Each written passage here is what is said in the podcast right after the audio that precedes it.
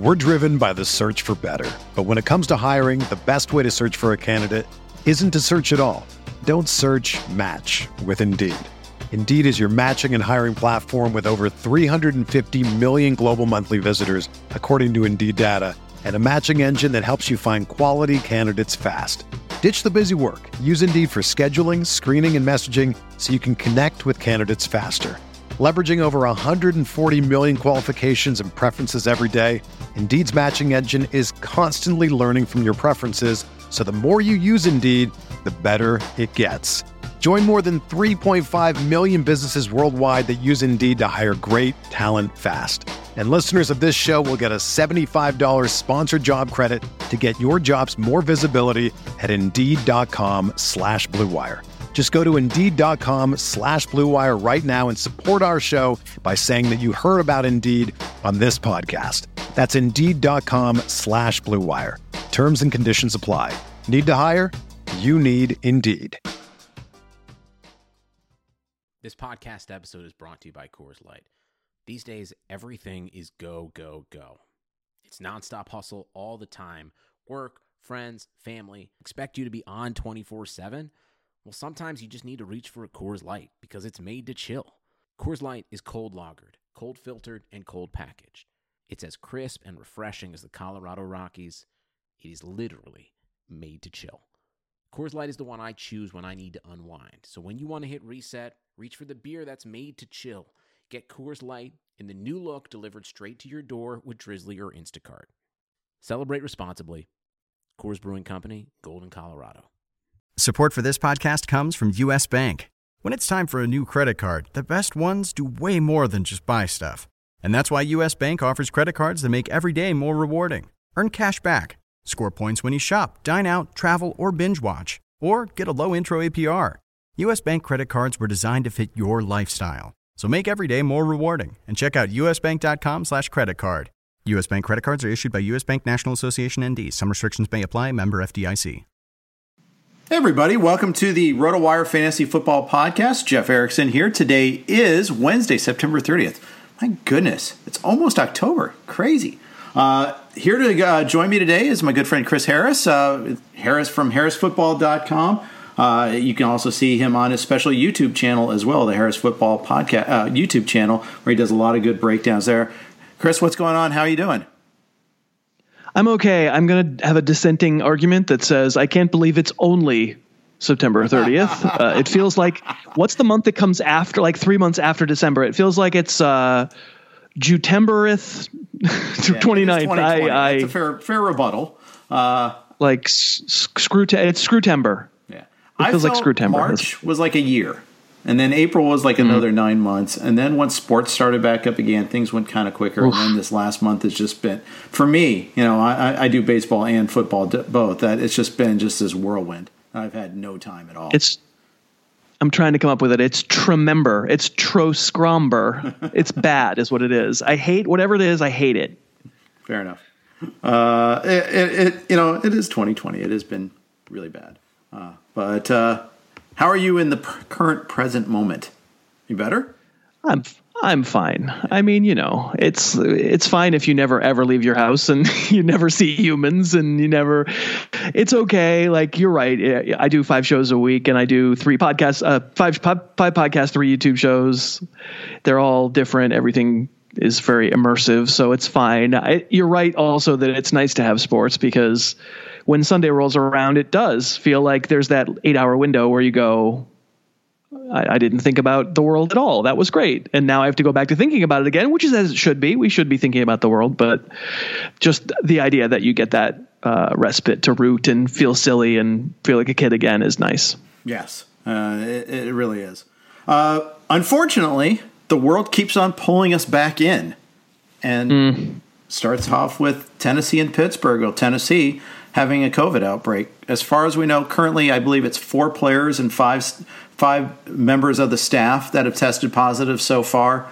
Uh, I, I don't have, I don't think we have the identity of the fourth player yet. At least as of like an hour ago, I hadn't seen it.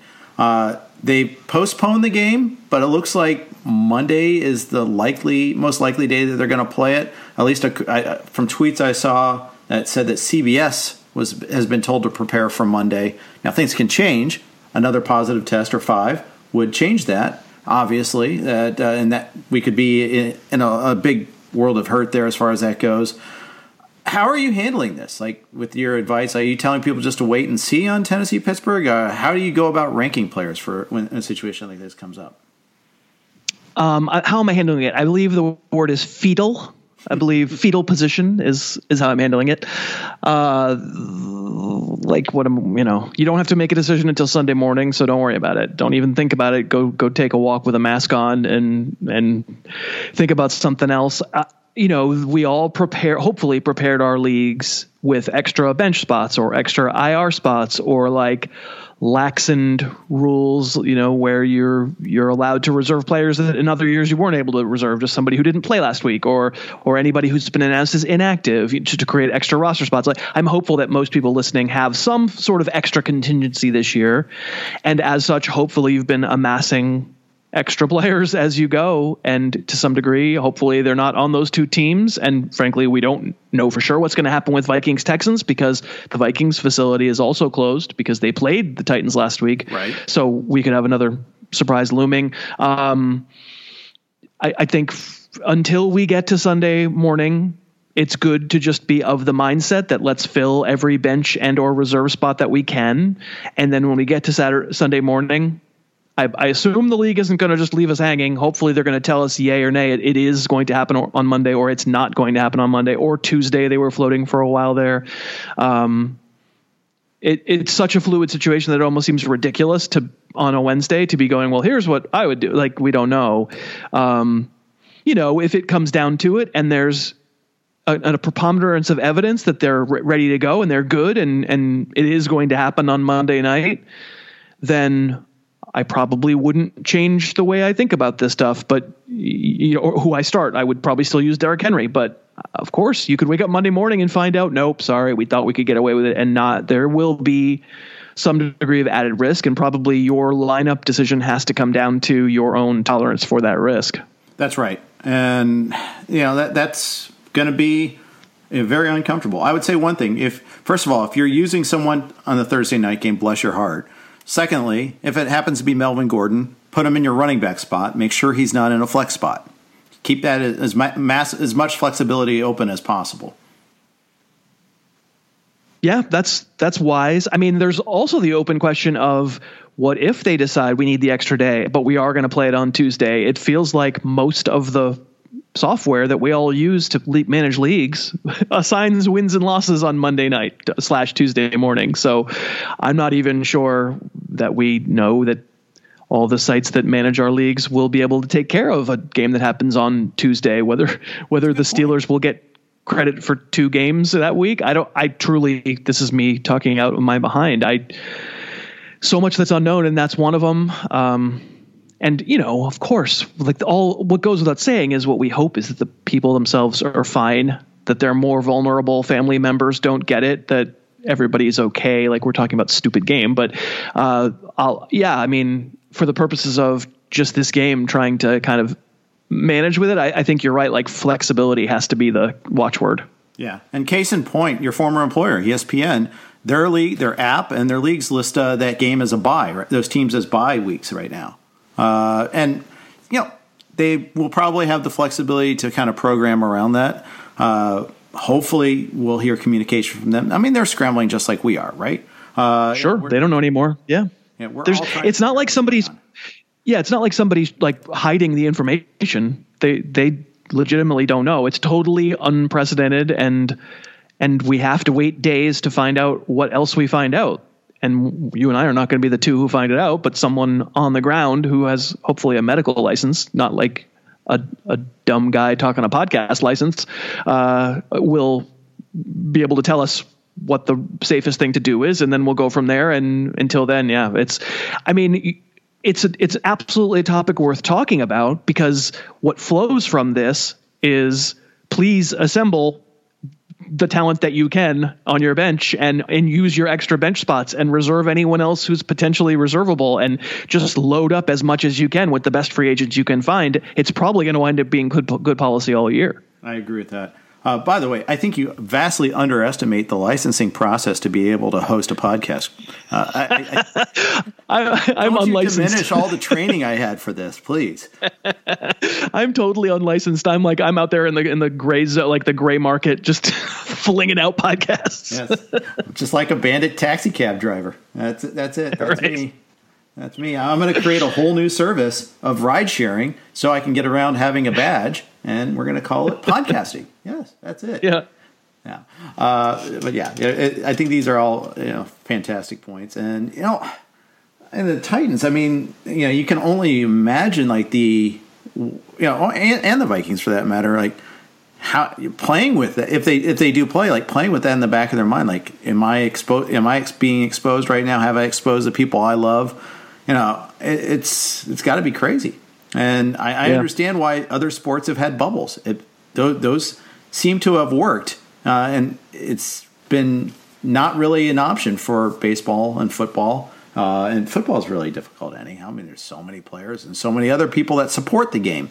I think this is one of the things that we, we, it starts to come into focus a little bit is how many people are involved in making sure a, a football game actually happens. Yeah. Well, it's probably not more than you actually need, but it's a it's an industry of great financial financial oomph, and you have the money, so you spend it. But Right. I mean, of course, the real answer, Jeff, is that they if they wanted to pay for a bubble, if they had wanted to do it, the answer to all of your questions is money. Like this is famously, these are billionaires who act like they have no money, right? This is what they do, and if I, I mean, I'm just editorializing, but if if I had been able to wave a magic wand, if I had a commissioner run by a sport, you know, and the commissioner wasn't who the commissioner that they have is, if he ha- if he actually was born with a spine, if he didn't eat paste on a regular basis, then uh, pa- pardon me for saying that about him on. I say that a lot about on my show. I probably shouldn't say it on RotoWire show, but You know, how, how do you do that to poor paste? You know, what, is, what has paste ever done to you? You know, you know, I would have stood up to the owners and said, no, I mean, I want, we want to make sure everybody's safe. It's going to inconvenience the hell out of everybody, but we're not going to have fans, period. End of story. And we're not, and we're not going to fly and we're going to do what the NBA and the NHL have done. We've gotten a whole month's worth of data that says it totally worked and they had zero positive tests and this is the way to handle it. And don't tell me about logistics because we can make anything work. We're the freaking NFL. And in the end, they, it, they just are like, bah, I mean, money machine goes you know. right? That's really right. All right, um, let's get into some more mundane topics. Let's talk a little uh, football news. Uh, there's been some major injuries to talk about, uh, and good news too. Uh, Michael Thomas returned to practice as a limited uh, participant Wednesday. Uh, that'd be today. Uh, he suffered that high ankle sprain in week one.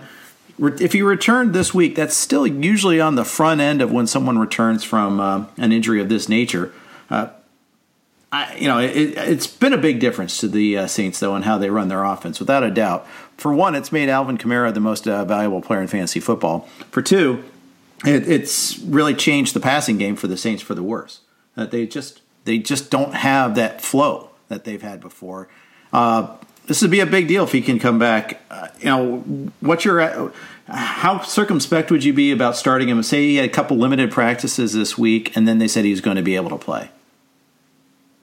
I could see myself doing it because I'm going to guess he was drafted as the highest receiver on my team, and I Yep.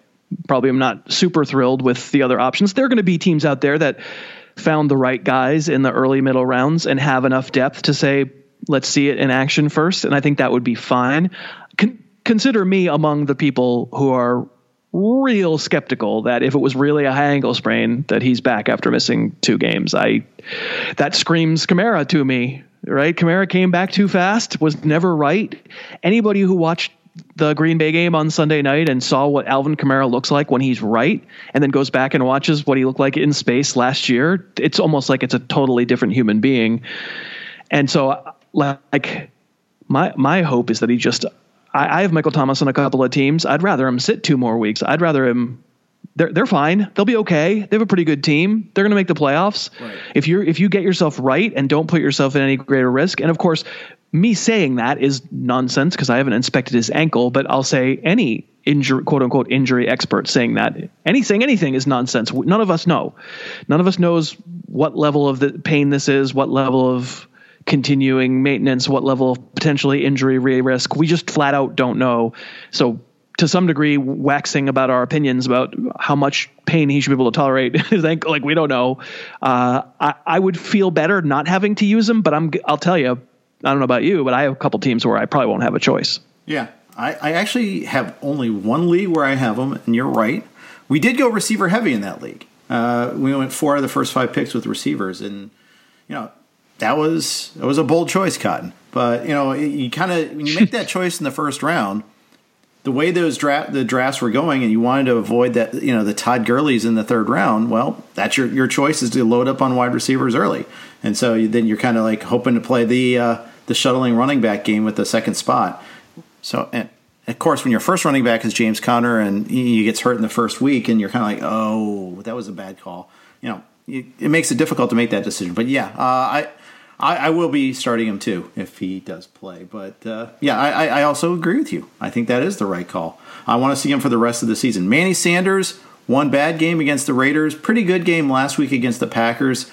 He's kind of hit or you know I kind of expect a little hit or miss out of him given his age, his speed, uh, and all that. I do like him going against the Lions. I I wonder.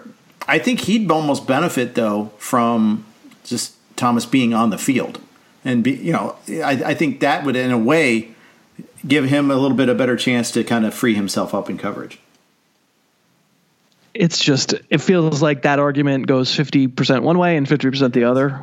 It's you know i don't think i don't think a, a great player coming back a better player than i am typically eh, it doesn't help me if if the if the dude coming in, if the podcaster coming in is like way better than I am, I don't go, whew, pressure's off. I can go do my podcast and no one will listen.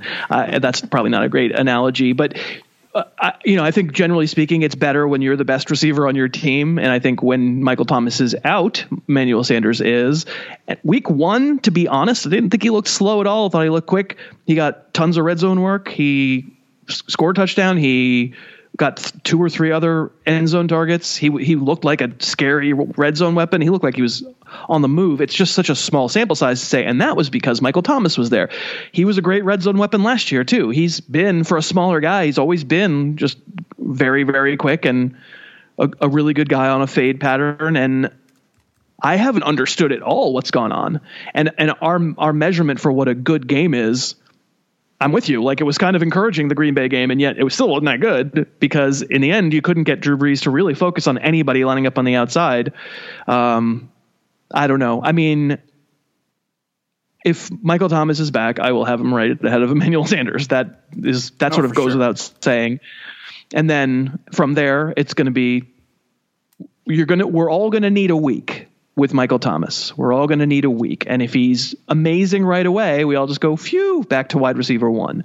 And if he's not, then half of us will be like, uh oh. And half of us will like, small sample size, got to see it again. You know, we're just in for the thing that we're always in for when guys return from serious injuries, which is there's not the sample sizes are all so small that you don't ever really know. I'll watch the film, you know, I watch every play, like I'll watch and try to try to look and see is Kamara limping a little there? Is he is Kamara like that was all last year? Like why aren't the numbers there? Maybe it's because they don't trust him when maybe, but that was a good cut, but that wasn't such a good cut. You know, you get the microscope out, and I think that's where we're headed with Michael Thomas.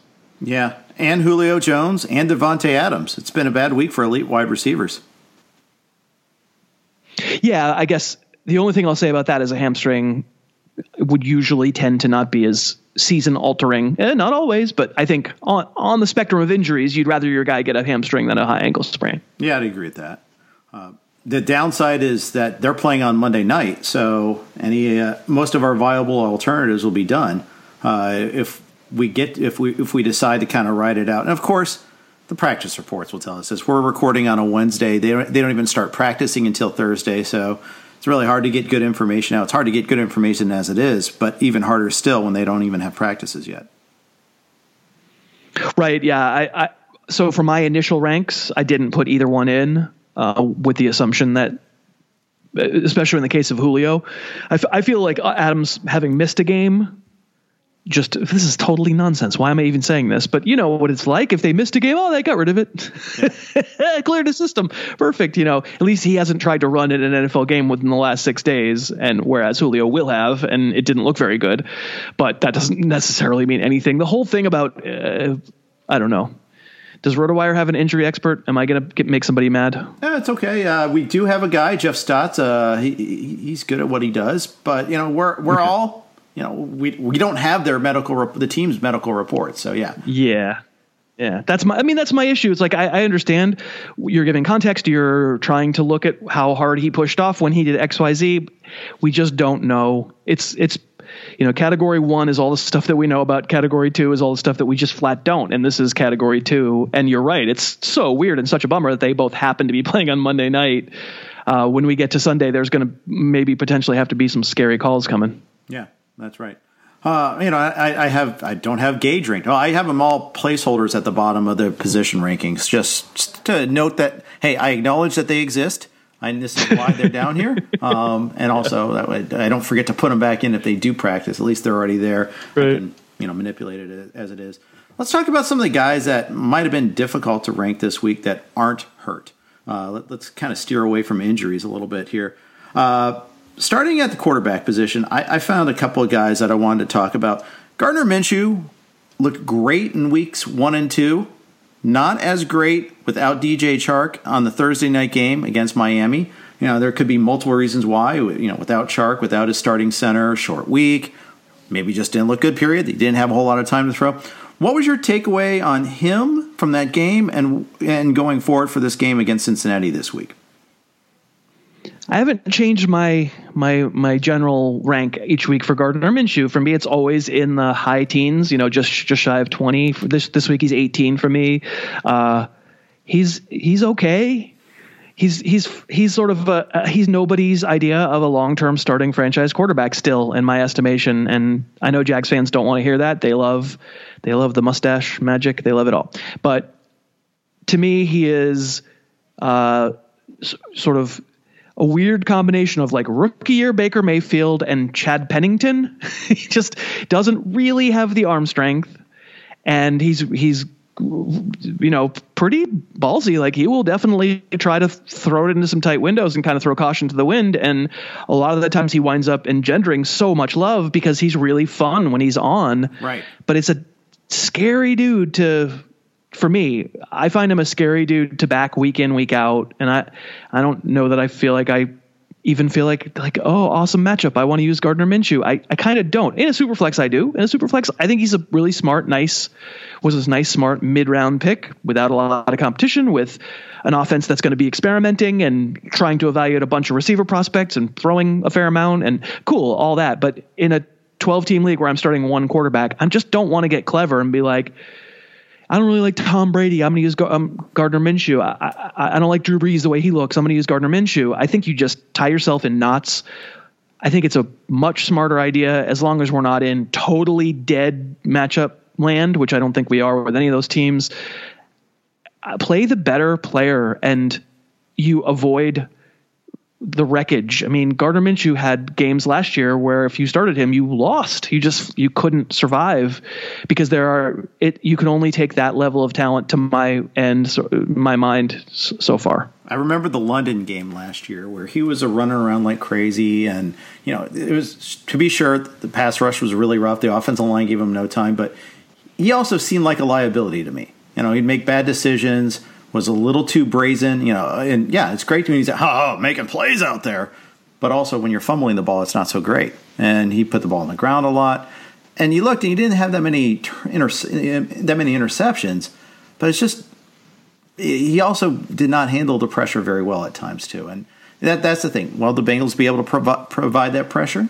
Eh, maybe we saw Car- you know a lot. You know, they, they did quite a job against the Eagles last week, but the Eagles also have this patchwork offensive line. We'll see. Uh, they might get Geno Atkins back, which would be excellent. I'd love to see that as a one of the three Bengals fans on the West Coast. But uh, anyhow, you were also the, one of the first to sound the alarm on Baker Mayfield last year. I, I, remember specifically the YouTube video you did on him and saying like, I don't see it. I don't see how he's getting drafted yeah. here. Uh, and it, that was you know before even taking into account the coaching issues going on in Cleveland, before the injuries for the wide receivers. You were like, no, I don't see it. Where were you this year on Baker Mayfield? Where are you now? I'm I'm kind of the same. I'm just I think what we've learned is that I never change my opinion. It doesn't matter. Like I still think Patrick Mahomes is like eh, he has got really got to prove something to me. QB 37.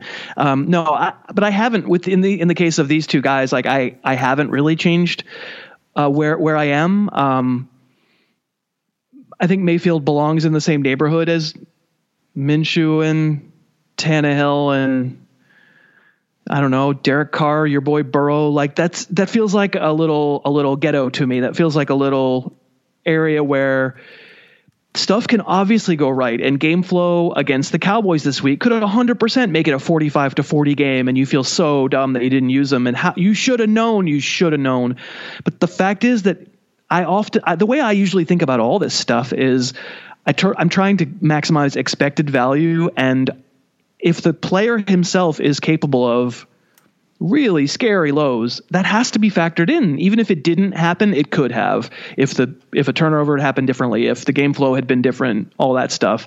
So where I am on Mayfield is I, I was pretty bullish on him on his rookie year, although not like the market got, like you said, you just saw so many mistakes, but at least he was pretty aggressive. And then last year, he really curled into a ball and and had a hard time taking shots and hard time pulling the trigger and didn't seem to see it. And that's kind of where I am with him now that uh, he's in some weird middle ground where he has quite a bit to prove in terms of uh, taking advantage of, of good weaponry and and just it feels like he's not seeing it fast enough to me.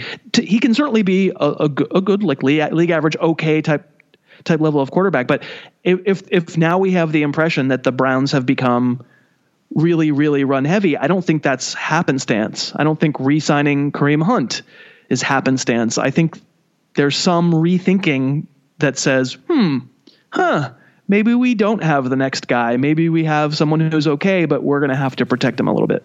Yeah. Uh, that, I, that strikes me as being correct. Uh, I, I, I want to be able to I kind of had a high ranking on him this week in particular because of the matchup against the Cowboys, the game flow, mm-hmm. Uh, mm-hmm. injuries to the Cowboys secondary, just you know reflection on recent results. But I could see this going sideways too for him. I, I, I, could yeah, it's not hard to, to factor that into to the equation as well. By the way, a quick note on Kareem Hunt. Uh, he does have a groin injury that they're dealing with right. He's dealing with right now, and we'll get more information later uh, later in the week. But he might be compromised, or you know, not play at all, perhaps. But something to watch for there uh, as we're talking injuries. Another team that uh, has had to deal with a lot of injuries is the San Francisco 49ers. And we've seen next man up step up for them, but it's also been against New York teams. And now they now they're they're coming back home. Uh, they're getting off the MetLife turf. They're going to play at home against the Eagles. For all the the offensive woes the Eagles have, their defense still, you know, it's pretty good. It's eight sacks last week. Now it's easy to pass rush against Swiss cheese, I suppose. Uh, but so bitter. yeah, I know. It's but it's so true. It's you know, hey, we got our problems figured out. Oh, we we don't. what happened? Mixon was running so well at the end of the year last year. Ah, so frustrating. Mm. It's just it's the first half of 2019 all over again. Missed tackles and yeah. bad blocking. Eh, it's a nice combination. But uh, I I think Burrow looks the part. I've been impressed with him. Uh, I think he's going to make some bad decisions here and there, especially because he's being put to the test quite a bit. A lot of people have made the comparison to Andrew Luck. You know, great talent, horrible offensive line. Hopefully, he can last long enough until they do improve that offensive line. If they do, uh, we're not there yet, though. Yeah, Bur- Burrow's been. I mean, Burrow's been okay. He's limited by situation. He he himself has a ways to go. He, the thing that he does great, the, th- the thing that uh, if you just want to talk about Burrow for a second, I, well, from what I think I've seen, but you you are obviously seeing every snap as well. The thing I think he does great is that is that really sort of inherent throw that is that just some guys never get that that prototypical throw that goes over the linebackers but in front of the defensive backs you have to have an, a really good arm to do it because it has to be on a rope but you also have to have excellent touch i mean mitch trubisky can't make that throw. He just can't make himself do it, you know. And and that if that's one of the hardest things that a quarterback has to do mechanically, Burrow came into the league being able to do it. We saw it at LSU all the time too. I love that about him. He he's had some pretty rough decision even in times when he's had he's had time. He's had some not only just kind of don't throw it to that guy, but also like I'm going to quickly lateral it to that person. La, you know, just hair on fire a little too much. But it's the kind of thing that great. All that means is that we don't worry too much about him for fantasy as a rookie, and we just, as it goes along, those things probably get taken care of. Yeah, and Burrow in the second half of the season will probably be a lot smoother. And then, and, and, and keep in mind, we always talked about you know r- rookies tend to struggle with the speed of the NFL and rookie quarterbacks in particular, and that's only magnified when you don't have some you know mini camp, you don't have OTAs, all that. You know, all that matters. No preseason for that matter was a thing. I think it was it was important. Yeah, I, will say if I if you told if if I was a space alien who was jump, jumping down, a, really interested in football though, and coming down, and you just told me watch this guy, his name's Joe Burrow, and and watch this guy, his name's Justin Herbert. Who would I say is better after just a couple of games? I'd probably say Justin Herbert, but hopefully, hopefully for your sake, that I will change my tune soon. How surprising is it that Herbert was so good, given the reports that we heard? Like, oh, yeah, really slow real to pick up the offense. Probably won't play much this year. Oh, here you yeah, go, kid. Real, You're in. Not only that, but like every I don't I'm not really an NFL draft expert. I'll watch some college and I'll watch the film, but I'm I just don't feel like I don't see every game. I don't have the full context. A lot of times everybody looks great because they're playing against non-professional future college players, you know. Right. But just everybody I talked to was really down on Herbert, hated the pick and uh, it's pretty surprising. It's it's only a couple of games, but it, it actually it's been. I'm kind of surprised. Yeah, me too. Uh, I, I definitely was surprised, especially the Chiefs defense that looked so good on Monday night against the Ravens uh, and Lamar Lamar Jackson. You may have heard of him. You know, he they looked that that vulnerable against Herbert and the Chargers. That was the funny thing. Yeah.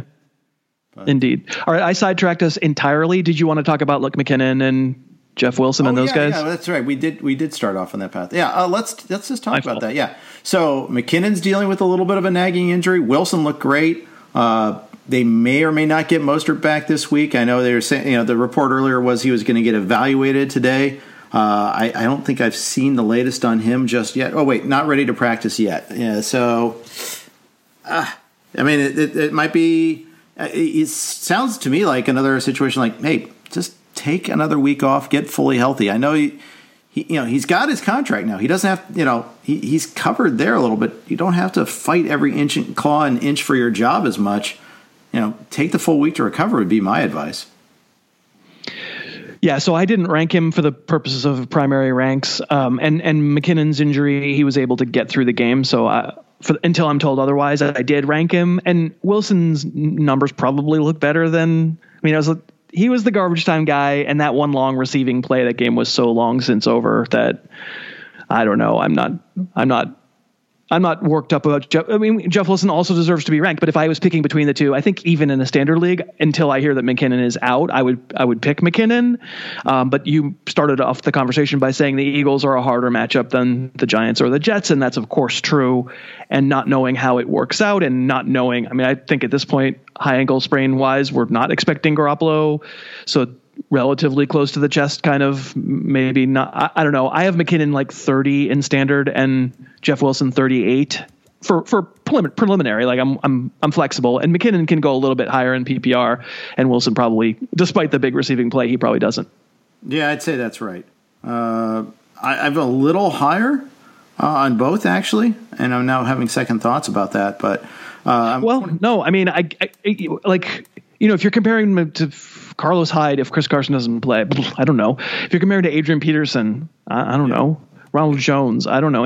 You could easily convince me I'm five spots too low on Jerick McKinnon. Absolutely. Sure, and I've got like him at like 24, and and that is PPR. Uh, and that mess, like you mentioned, Ronald Jones, Leonard Fournette. You know, I'm talking about. Oh, I think we've got it solved. It looks like Fournette's going to take over or maybe mm. not. I hope you didn't say that last week. Because again, I just don't think it's. I, I don't think first of all that Tampa particularly is invested in either guy. I think they just are like, oh, do we really? Oh, okay, one of you can get in. You know, I I don't think they're in love, and and then I also think they probably shouldn't be. They've probably made a wise call in reserving their amorous feelings. Uh, I, John, Jones is better than Fournette, but he's not that much better, and and it's likely to be somewhat split. Yeah, and frankly, the fact that you can't use LeSean McCoy in any sort of league, but he plays a lot. Right. He's out there multi, double digit snaps every game because he's basically the third down back, and they don't throw it to him that much, but he's there so so much for which of Fournette or Jones they trust in pass pass protection. It's pretty much McCoy.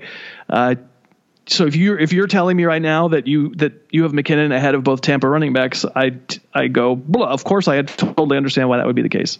Yeah, I'm a little you know, and honestly, it's kind of funny. Uh, and McCoy's there just to frustrate us. But I remember last year McCoy whiffing on blocks on multiple occasions and losing snaps because of that in KC. And now he's the he's the guy they trust in pass pro. That strange world we're in. But uh, he, he is the veteran. Yeah, and that's that's the thing. You know, and Tampa as a whole is just you know Godwin's out, Scotty Miller is banged up, but looks like he'll play. Watson was out. Mike Evans is running two yard routes. I. You know, they're a hard team to kind of handicap right now. One week, Arians says that uh, tight ends aren't are, we have you know aren't meant to catch passes in his offense. Then Gronk gets 11 targets. Okay, You'll just be so much happier in life, everybody listening, if you just don't pay attention to what coaches say. Yes. It's just so much, the air smells sweeter. Yes. And he's in particular a, def, a guy that is good, is a good one to ignore, I think. you've come on my show and you've said that. He's a liar. I believe that's the term you've used on my show. He's a liar. it might be that way. Uh, I, have been, I've been hurt before, Chris. I've been hurt. uh, okay. Uh, let's look at a couple other guys here. James Robinson. Yeah. Mm-hmm. He he he's not going to have the greatest measurables. He's not the fastest guy in the world. He's not you know, he, but he does a, he's not going to jump off the page, but then you look and watch him play and he just plays good football. I, I don't I don't know if he's always going to yeah. be as capable. Maybe it's a, an opponent based thing, but I like him this week. I like like him and I like his opponent. You're so biased. Uh, yeah, I agree with I'm you. I have Rob Bengals fan. It's true. That's right. I have uh, Robinson ranked 13th among running backs mm-hmm. in standard, and there's and you, he usually wouldn't. I mean, I'm 15th in PPR, but he he usually you'd think of a player who looks like him uh, you know, thicker, stockier, not necessarily you wouldn't go, oh, pass receiver, but he's caught some of the Leonard Fournette work. That offense just apparently wants to throw to non-receiving backs because that's what they do, little check down things to save Minshew, I guess. I'm with you. I, I watch James Robinson play and I'm like, yeah, that's like – Chris Carson, who's like gone through the laundry too many times, slightly faded Chris Carson. Yeah. He's not quite as fast, but Chris Carson already is a little bit speed challenged. But it's that it's that no respect for one's body, crush, try, trying to kill everybody, find a hole, hit it really hard. You know, I might have one hip move once I get into the run that hopefully shakes one person off, and then and then woe betide anybody else who's in my way. I'm going to take real big punishment. It it doesn't feel like a path to a long career but it feels like it works and I don't you know, I don't hate it, especially in a world of so much confusion in so many other depth charts, and then some some players who find themselves with third string quarterbacks or find themselves like Joe Mixon does, you know, really lost behind the offensive line. Uh, I, I, can see Robinson using Robinson over a lot of them. Yeah, I've got I've got him relatively high this week. Uh, around like seven to ten. I keep on flip flopping a few guys here and there, but uh, and then the other guy I wanted to talk about was Darrell Henderson, finally getting a chance after you know a lot of false starts last year and in training camp this year. He's had two good weeks in a row. You know, it start even it started in the first half of the Philly game where he started looking. Uh, you know, he was starting to get the usage, and he was the, he was the closer in that game as well. And then last week against Buffalo, looked really good. And the thing I like is they like him around the goal line too. Well, I mean, they liked him in that one. You know, I, am I'm, I'm very pro Darrell Henderson. I I he was a flag player of mine this summer. I'm extremely pro. I, I don't want to. I don't want to say, and that was the day I was positive that Darrell Henderson would always be the option near the goal line. That one series, he had done a lot of the work, and they gave it to him three straight times, and he just got stuffed twice, and then and then he got in. And I'm I'm was super in favor of that. But Malcolm Brown is there, and who knows if maybe that was a one week. Let's keep Malcolm's hand out of you know dog piles for one week and but if i if you're asking me like which guy if i'm going to have malcolm brown on the roster then i'm probably going to use him in short yardage it's sort of what he's good at for sure so I, i'm not positive he's like the touchdown maker or anything like that and also as of our recording this, unless you know something different, I don't know anything about Cam Akers definitively. I've assumed for my ranks that he's not playing, but I don't think we know for sure, right? Yeah, I think I saw a note that said that he was improving, but not yet ready to practice today. So okay. I, I wouldn't count on him this week. Uh, yeah, that, yeah, that seems right.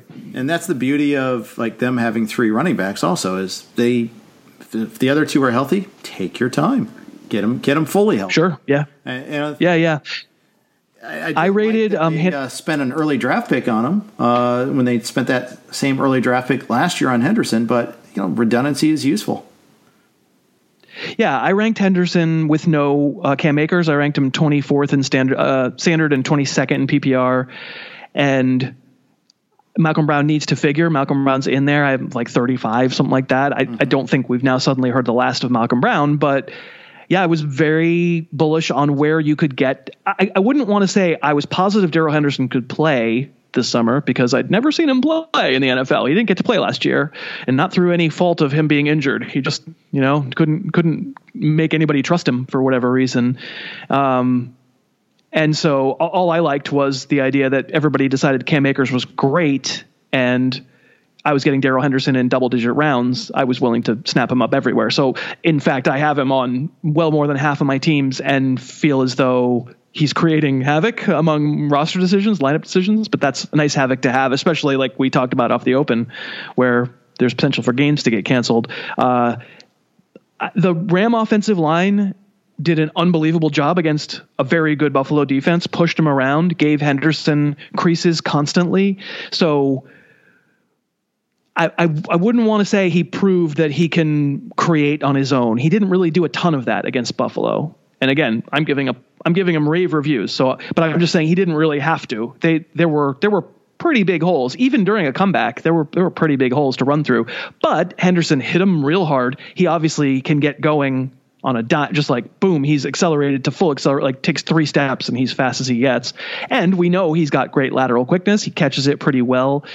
Is he ever Devonta Freeman? Is he ever like the the small back who who can somehow, I mean, Aaron Jones, you know, I think he would aspire to be Aaron Jones. I mean, Devin Singletary's in that group, Clyde Edwards Helaire's in that group. Uh, can Henderson be a member of that group where you go, is, I just squint, is he a full time guy? Do we need to protect him a little bit with someone else? For me, he's somewhere on the borderline of that for what we've learned about him so far, but that's awesome because that's way more than we thought of him a month ago. That's right. That's absolutely right. And uh, I, I, I, it's kind of, I'm kind of finding myself gravitating towards that sort of like type of running back, whether it's Henderson, uh, you mentioned uh, Singletary, uh, that sort of build, the low to the ground sort of guy, uh, always seems to have his momentum going forward. All you know, seems like he can catch passes pretty well. Uh, not always the greatest physical specimen guys, but they always they, make their cuts better. I don't know. I, I'm fine. I'm I'm almost looking for that now. James Robinson might also fit into that sort of build. I think he's bigger though. He's 220 pounds or something. These other these other guys are 203. You know, he's he's more of a banger and doesn't have anything like the lateral agility that most of those dudes have. You know, the the the spectrum goes from. I mean, Christian McCaffrey is at the top of that spectrum, right? He just is otherworldly in terms of vision and lateral agility and acceleration. Nobody nobody we've talked about ha- can touch him in those areas. Uh, but the Christian McCaffrey worry came true. It wasn't, you know, the worry is that if you're going to use a player that size with the full playbook where you're not only putting him on the perimeter or mostly putting him on the perimeter, if you're putting him in harm's way with a car crash 30 times a game, I'm sorry, the truth is that that you know, Zeke Elliott has a better chance of withstanding that. Now, Saquon Barkley also looks like Zeke Elliott and didn't withstand it either of the last two years. So I, this is not a perfect system, but that's the concern with for example, paying Aaron Jones his next contract, which is coming up, right? There's there's a real question: like, do, these guys burn out bright for a few years and then they turn into Devonta Freeman later in their career, and you've already paid them? There there there is that worry, and and frankly, if I'm building a team, I'm kind of with you, which is to say, cool. Great. If I could find Nick Chubb, I would be psyched. I would just have Nick Chubb and he'd be my guy. But if I can't, I can find a fair number of very talented players who look like all the guys you just mentioned the Aaron Joneses, Darrell Hendersons, Jerick McKinnon. You know, I don't think he ever should have been gifted that contract, but he's he's this kind of player too. Uh, cool, because there aren't too many NFL teams that want to that that feel the need to make one guy be their guy. And so if if I can have Darrell Henderson or Edwards Helaire or whoever and just have someone else also so that I'm not you know, so that I'm narrowing the possibility of injury just a little bit. Uh, I'm with you. That seems like a smart way to build. Right. Uh, before we move on to our wide receivers, a quick note from our friends at Prediction Strike. Prediction Strike is a fantasy sports stock market on which you can buy and sell shares of professional athletes as if they were stocks. Ever heard someone say, I've had stock in this player since day one? Well, now, Prediction Strike makes that a real possibility. You had stock in Patrick Mahomes in his rookie year. You knew this would happen. Now it's a reality. Create a portfolio of all your favorite athletes and get closer to the game than ever before. To get started, simply visit predictionstrike.com to create an account. Then deposit funds to buy, sell, and hold shares of your favorite players just like you would real stocks. Each game is like an earnings report. If the player beats his projections, his stock moves up. It's that easy. You can trade your shares of players at any time as long as the player isn't currently in a game. Get started today by visiting predictionstrike.com and sign up with code ROTOWIRE to get an additional $10 with your first deposit of $20 or more. I'm Jeff Erickson here. Today is September 30th. I am here with my friend Chris Harris.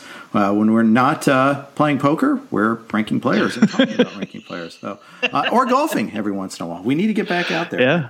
Uh, yeah. So after the football season's over, we'll be able to work a Friday morning out pretty well, I'm sure.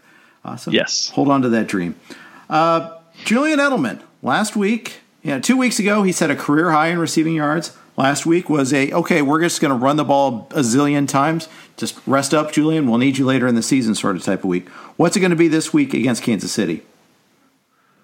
Well, the immediate feeling is you better score points, and so you probably can't just run. But if you can, that'd be a good idea too, because right. it's nice to keep the ball out of Kansas City's hands. But uh, uh, for myself, I'm probably just going to use him in, in, I view him as a borderline top 20 ish type receiver. And, you know, I, I think I probably just am going to use him every week. What, what, what the Seattle game to me proved was Cam Newton is a, if he's not an improved thrower, he's at the surgically repaired shoulder at least is the same. And frankly, I'm just going to go ahead and say I thought he, I thought the way he threw the game in Seattle in week two and this is a stupid statement because I don't remember every game that the Cam Newton's ever played, but it's one of the best things I can ever remember Newton submitting with yeah. as far as throwing the ball goes.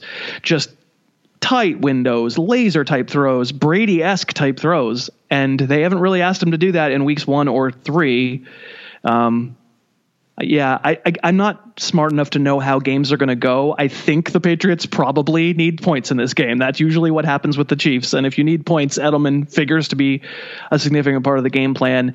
Even receivers, this is what the this is what the league is now. Even receivers who should, by theory, be the number one target in a passing offense every single week. Sometimes they st- they'll give you two for twenty three. Like it just happens. Uh, so I, I, would be running them back out there. Yeah, I would too. Uh, they get James White back this week. He reported back to the team after uh, missing the last couple weeks because of the personal tragedy, uh, losing his father like that. It was brutal. Uh, but uh, you know, there, there's an on-field consequence to that. Is Rex Burkhead, who was very active last week, won people leagues. If you actually had the foresight to start him, I know someone did because they started him against me. That was fun. Oh, like, oh, I'm going. Oh, they used Rex Burkhead. That's that's Great, awesome. Oh, you know, because I don't look until like that night and see who yeah. like, they're, you know, how I'm doing and all that. I'm just watching the games, and next thing you know, like, oh, I thought I had a good day. Guess I didn't. uh, that's the worst. Why do we do this? Yeah. uh, so, uh, but you know, you know, James White, he's going to catch passes. That's one thing he will do. Uh, he he will be a guy that's involved in that. N'Keal Harry actually showed me something in that Seattle game too. Uh, he got a lot of targets and he was tough over the middle. I remember the play where uh, Quandre Diggs got ejected, hit, you know, with the helmet to helmet hit. I that, that that's a first of all hard enough to hold on to the ball in that, and let alone stay in the game after that. You don't want to glorify toughness over everything else, but at the same time, boy, that was tough. I was like, wow, how did he even stay in that game? Sure. Sure. I mean, uh, so if you're going to tell me that what N'Keal Harry is going to turn out to be is like possession receiver, tough dude. If you throw it to him, he'll get it and he'll take a hit. He's Mohamed Sanu. I'm like, oh, all right, that's awesome. Then why did you spend a first round pick on him again? I, you know, as a Patriots fan, it galls me that it galled me in the moment when they took him, and it galls me now that they took him. Him and Sony Michel, frankly, uh, neither neither would have been my choice. Nick Chubb went several picks after Sony Michel, and that was yes. not my best day. Um, so so we are where we are with with with Harry, and he he's right on the borderline of my top 50 receivers for the week. He he's that's probably where he lives most of the time. Um, at, you know the the the problem that I wind up with is that you get just too much Damiere Byrd, You get too much wh- whoever right. in that passing offense, and that's the way it's been for just years and years and years. They haven't found anyone else they really trust, and I don't feel like we've established that they really trust Harry quite yet. He probably has the best line on it. Um, Edelman's the obviously the, the one rock, and then everyone else. It feels like it's like a rotating cast. Yeah, I'd say that's right. Uh, it, you know, just like just like the running backs, the receiving corps is also that way too. Uh, so yeah, yeah, I, have been pretty. Yeah, I, I haven't had like he's one. He's like going to be a bye week guy for me. I think you know bye week flex play basically. I mean, it, it's a very thin okay. read to grasp, but he, he's well. I'm still grasping. Also, though, Right, sure, but also though, uh, all we're talking about is what we've seen through three weeks. It's right. and he's really never played before. He was hurt for the first half of last year, and he he was in Brady's doghouse, deep in the doghouse by the end of last year. So I could see stuff for the next few weeks, and make that makes me go, okay, well the pedigree made makes more sense now. The the the draft position makes more sense now. I now think of him differently. He's, I mean, hell, we we reevaluated DeVante Parker last year. you know, after year after year of being disappointing, and what what were the Dolphins doing? This is a disaster. Like N'Keal Harry has earned a few more weeks. Yeah, for sure. Last week was the Justin Jefferson week. Big breakout for him against the Tennessee Titans. You know, after you know the week before, I think it was four for forty. You know, they started to kind of work him in. It, it, it was like the tiny glint of positivity and an otherwise dreary day for the Vikings against the Colts. But last week, he really stood out. What do you do with him going forward? Yeah, he was my number one waiver ad for the week. Um, 172 yards receiving, I think it was. It'll mm-hmm. you know probably never happen again, or, or probably won't happen this year. But it's interesting having and I didn't watch that game live. I, I really had no concept of it, the Vikings Titans game, and then watched the film. And even when they were introducing the starting lineups, the announcers I'm I can't forget I forget who the announcers were in that game, but they both they had a conversation that said uh, Gary Kubiak told us that Justin Jefferson's really working his way into the things. He's really, you know, that vague things where you can tell they've been told something and they don't quite want to say exactly what it was, but right given how it worked out, it makes me think what they were told was, watch out, we're, we're going to set this guy free. And it was mostly possession stuff. I actually did, I broke him down on our YouTube channel. Um, so it was a lot of stuff where you, it's outbreaking routes where there's some technical ability to it, uh, a little bit against zone where you don't have just have to be a body, but a little bit against man where you just got to make sure nobody undercuts the route. Like it was mostly that stuff, but then they started going down. He ran a out of the slot. He ran a deep over route from the left side, left slot to the right deep against single high safety. And it's the kind of route that if the receiver runs it right and the quarterback has any amount of time, that he's potentially going to take a huge shot from that center field safety. Uh, but he's going to probably be open to take that shot. And he did. And not only did he not take the shot, but he sort of avoided it entirely. And that was his long touchdown. You can see good things coming.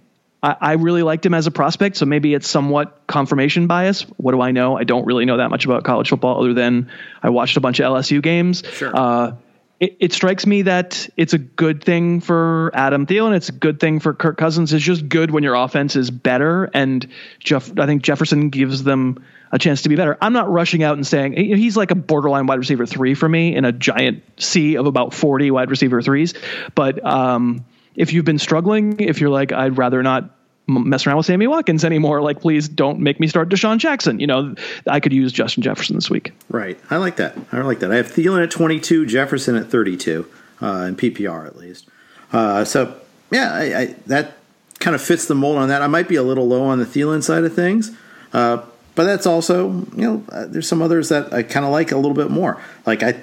like I, I'm really big on Diggs bouncing back this week. Had two touchdowns and like called back uh, uh, due to penalties a couple times. We saw that a little bit with Diggs. He seems to run into that sort of bad touchdown luck sometimes.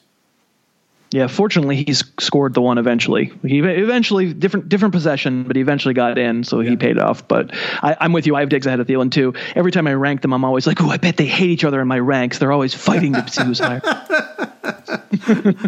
I've uh, I, am in a fantasy golf league, and somehow I picture it there, like the like if they're ever playing partners, like okay, at least you know, if I don't win, at least my team does. Like, no, it, that, that's not happening. Stop imagining that. You know, it just doesn't happen. Uh, but uh, I don't know. It's, it's get into these weird constructs a little bit here. Uh, Terry McLaurin's a tough guy this week because mm-hmm. probably draws Humphrey. Uh, probably, you know, I, I you know. Watch, I think football team is going to struggle this week. I think you know Baltimore got exposed on Monday night, but I also don't think Haskins and crew is capable of doing set exposure. I mean, if there's if we're taking votes on who's the worst quarterback in the league after three weeks, I mean, Sam Darnold is standing over there and he's begging for your vote. He's he's his spleen is screaming, but I actually think it's Haskins. He's been so bad.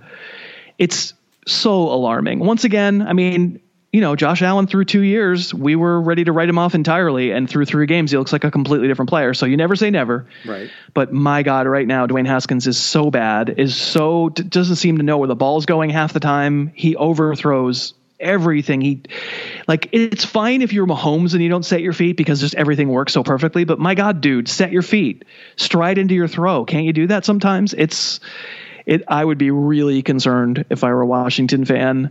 And that is the, for me, even more so than a matchup because receivers, I mean, you could easily just tell me, well, they're going to be losing by 40 points. So there's so much garbage time. The receiver's going to make plays. I hear that logic all the time, which I don't buy into.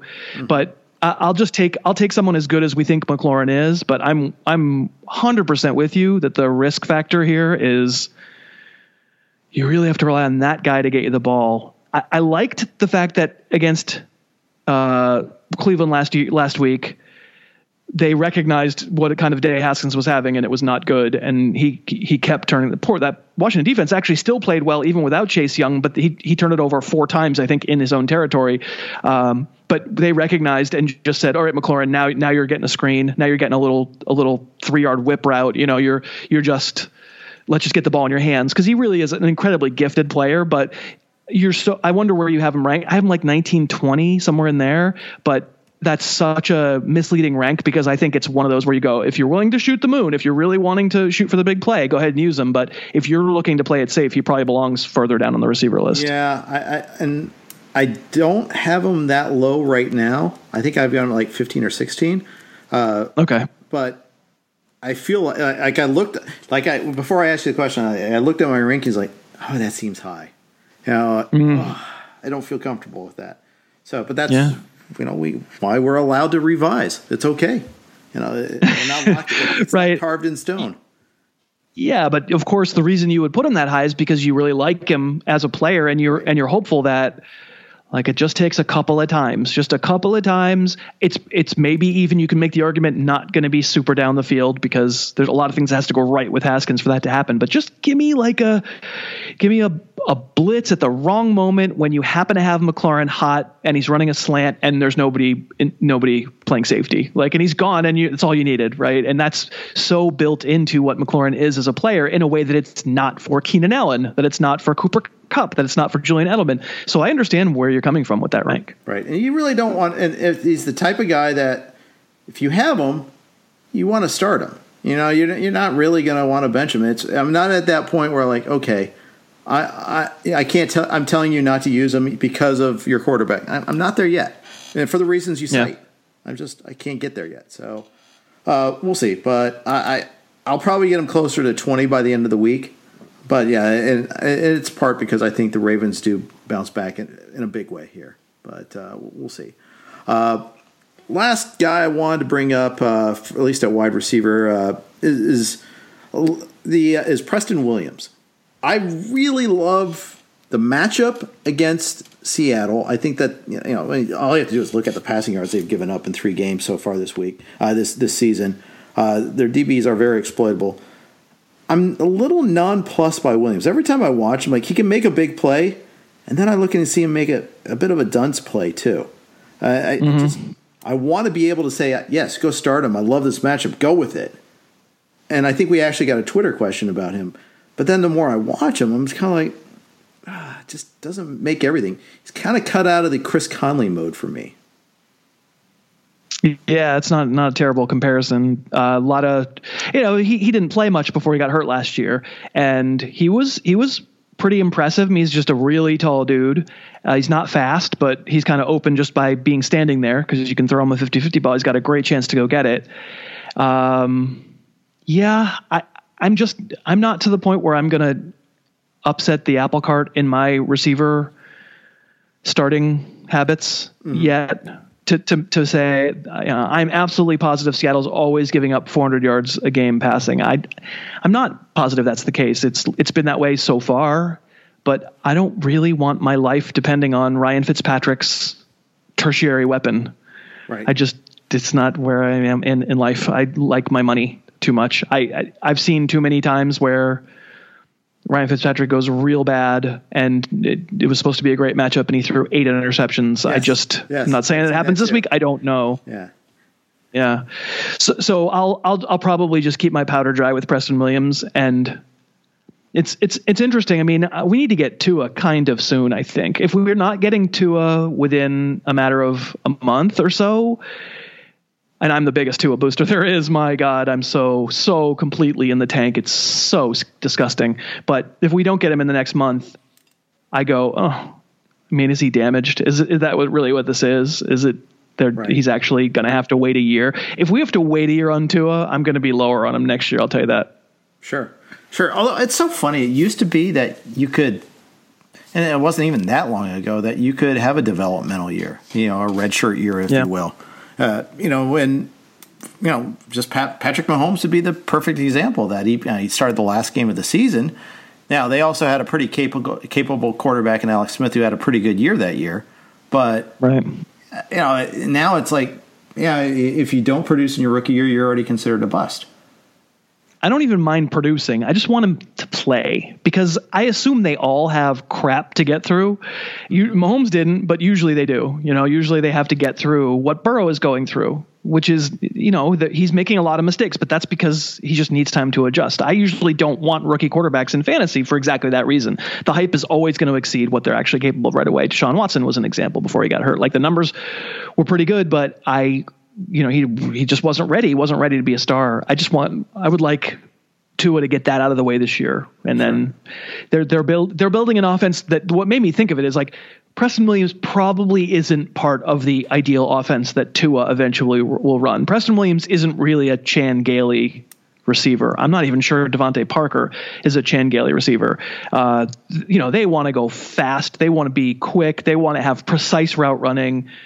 Uh, run around, super horizontal. But to be horizontal like that, what's the difference between Arizona last year and Arizona this year? Oh, I don't know. This guy named DeAndre Hopkins, who's open in a phone booth, who's open immediately because he's just incredibly precise. Preston Williams would be the opposite of that. Yeah, that's true. That is absolutely true. Um, so, yeah, it, it's a good reason to kind of stay away. I mean, although we're talking, if you happen to be that team, maybe you're at the back of the first round, you have Adams and Julio. You might be having to, you know, really scramble. Um, right. There, then right. maybe he's your Huckleberry. Um, and he, yeah, because he has he has upside for sure. Yeah, that's for sure. Uh, so you had uh, your own podcast. You do, like you said, you do five a week, uh, and mm. you did your. I think you did your uh, rankings with Pat uh, Daugherty. Uh, you know, Roto, at RotoPat. what else do you have coming up this week? Oh God, I don't know. Is it if I do I have to do it yet? Then I don't know. No, I uh, Thursdays are kind of a catch-all show on the podcast where I try to talk about some of the most likely flex candidates. We call it flexual healing. Okay. Because we're silly, and uh, so there's going to be that. There's DraftKings preview. Uh, we'll talk about the Thursday night game ugh, beforehand and then after the fact on Friday. And then cousin Josh will come on Friday. And anybody who knows cousin Josh, you know, we're not sure what the topic's going to be, but I assume it's going to be, it'll involve players he is wants to spit venom at. Uh, and then, you know, Mondays and Tuesdays are film review. I spend the whole time just, I, I watch every game and I'll talk about what I saw. And then the wheel goes around. We do it again. Outstanding. And it's always good to have a you know a guest like that that can now, sometimes you just need someone to pull the string, let them talk, and that that really works. it really is helpful. Uh, I think you just that. did it with me. I apologize for you were that was like a subtle like yeah, Harris. You talked a lot during this show. No, no, no, no. Trust me, that is always a good thing. Uh, you host enough podcasts, you, you can't generate all the content. It's good to have. It's absolutely great to have that when I'm on the golf course when, with you, when we're on the golf course, I'm I'm usually not like that. I'm usually just muttering under my breath. yeah. Oh, I suck. ah, ah, ah. Yeah. I do. It's it's true though. Except you you were shooting. You shot in the 80s last time you went out, right? I did. I shot in the 80s. I'm not good, but I, I, I have the capacity to be good, and then I have the capacity to be so. Oh, I just described golf. yeah, pretty much. just described golf. Yes, yes, yeah. you did. And we'll, we'll see you out there next time. Yeah, when you when you develop that capacity to be good and then you're not, it's it's worse than being oh I know I'm terrible and anything any good yeah. shot is a bonus. It it yeah. actually hurts more than when you start to you, you don't play well. But that's my theory. I'm sticking with it. Agreed. Uh, Chris, awesome stuff. Thank you so much for joining us today. Uh, people, please check out harrisfootball.com. Follow Chris on Twitter at harrisfootball watches uh, videos on YouTube on his YouTube channel. It's all fantastic stuff. Uh, and you do your annual every year as well, uh, which is just a behemoth of work. Uh, can people oh, still get that? Nope. Nope. It's done. The almanac. It's it's it's closed. The shop is closed, but it is it's a labor of love. It's fine. You know what I'm most impressed with this entire show? We've been talking for an hour now. You know what I'm most impressed with? What's that? One, not one time did you lord it over me that you finished first and I finished second in our poker tournament last night. Not once. Yeah, blind squirrels and acorns, man. I, I had been on a really bad run, so I can't start bragging when I win one. I, you know, it's a five. You haven't played a, uh, you you haven't played in a couple of weeks, and you played well, and you won. And you you I bow before I bow down before you. You you took me out. Yeah, yeah. I I, well, I caught a couple big hands at the right time, and PNL wasn't playing, so that always helps too. so great stuff. Uh, thanks everybody for listening. Uh, coming up tomorrow, uh, we've got uh, we've got John McKechnie and Mario Puig as they always are on Thursday. Please tune into that. Please, as always, subscribe, rate, and review. It does mean a lot to us. Please let me know where I, I say exactly too often and um too often. Let me know about that. Let us know about the content. We'd love to hear from you. Thanks again for listening. Have a great day. It's happening daily. We're being conned by the institutions we used to trust. The mainstream media is distracting us with meaningless headlines instead of focusing on the harsh realities facing American families. Time is short before something big happens, and that's why so many folks are preparing. They're becoming self reliant by investing in emergency food storage from My Patriot Supply. Go to mypatriotsupply.com and secure four week emergency food kits for each member of your family. Each kit contains tasty breakfasts, lunches, and dinners, averaging over 2,000 calories per day. Save $50 on each four week food kit you purchase. Plus, get free shipping on Ready Hour four week emergency food kits. You're not ready if it's not Ready Hour Foods. At My Patriot Supply, you can also get solar power generators, water filtration units, heirloom seeds, and survival gear. Order by 3 p.m. and your unmarked boxes ship the same day. Shop MyPatriotSupply.com today. MyPatriotSupply.com.